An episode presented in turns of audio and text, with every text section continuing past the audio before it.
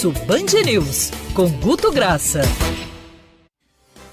Fala Gutão! Está conosco aqui Guto Graça, muito chique, muito importante. Agora é colunista na rede, mas continua aquela grande figura banguense de quatro costados, aquela figura humilde, parceiro, amigo. Gutão, estou me referindo ao, ao seu time, o glorioso Bangu, campeão estadual de 1966, a, a respeito do seguinte. Seleção brasileira, há quem diga, Cristiano Pinho gosta muito, há quem diga que entrou em campo, né? Que jogou é, nesses últimos dias é, contra olha, a Bolívia e contra o olha. Peru. Queria ouvi-lo a esse respeito. Repercussão, se houve alguma, porque eu não vi dos jogos da seleção. Andreasa, primeiro, lembrando que o Bangu é líder por enquanto na Série D no grupo Opa, dele. Muito bem. Resta saber quando começar o mata-mata. Mas por enquanto a torcida ainda consegue acompanhar o Bangu. Mas vamos lá, Andreasa. Primeiro, lembrando, essa coluna não é uma coluna sobre futebol, então acho que quem não gosta de futebol pode ficar bem sintonizado, porque é uma coluna de comportamento. O que, que a gente tem que olhar, e é interessantíssimo, Adriano. Quando você compara, e ontem o Flamengo entrou em campo, primeiro eu vou começar fazendo a comparação direta, Rio de Janeiro, Flamengo e seleção brasileira, amigo, é 90% Flamengo nas redes e 10% seleção brasileira. Aí você vai dizer, não, mas o jogo do Flamengo começou antes, é, começa depois que começa o jogo da seleção brasileira. Em termos de engajamento, comentários, postagens, Flamengo no Rio de Janeiro 70, seleção brasileira 30. Ou seja, é um como se tivessem ontem tiveram dois Brasis. Só que no Rio de Janeiro, o Brasil de vermelho e preto falou muito mais alto. E antes que alguém ache que é um proselitismo flamenguista, é, é, até o começo do jogo, Andreasa, quando você faz é, uma semana ou quando você faz quatro horas de, de, de, de varredura, a seleção brasileira no Rio de Janeiro não ultrapassou nenhum dos quatro grandes clubes em comentários de redes. Repito, fazendo uma varredura completa de redes.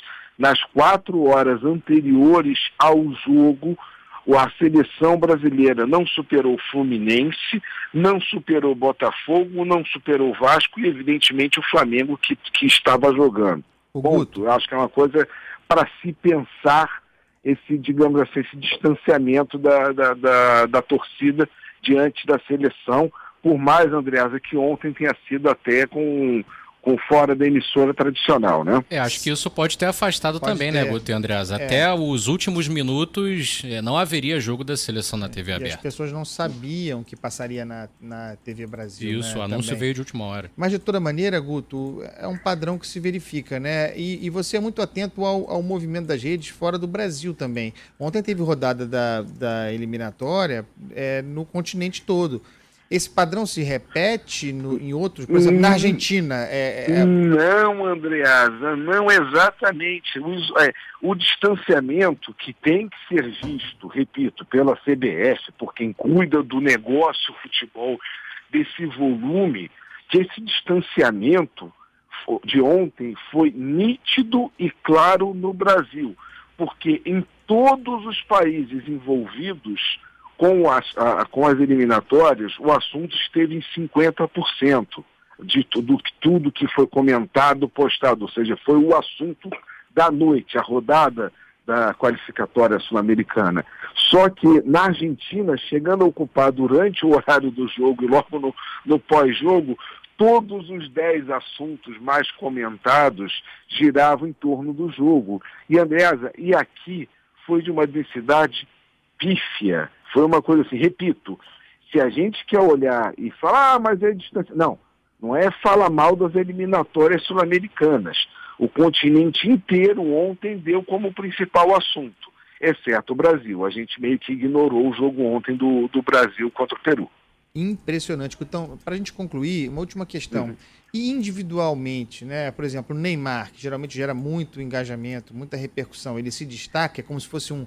É como se fosse uma seleção à parte. Eu vi que você disse que no Rio de Janeiro ele teve menos menção que o Michael. Que isso. É verdade, né? No, no é verdade. E olha que ultrapassou o fenômeno ontem, número de gols com a camisa da seleção. Mas aqui no Rio a atuação do Michael foi tão ruim que ela superou as menções ao, ao Neymar.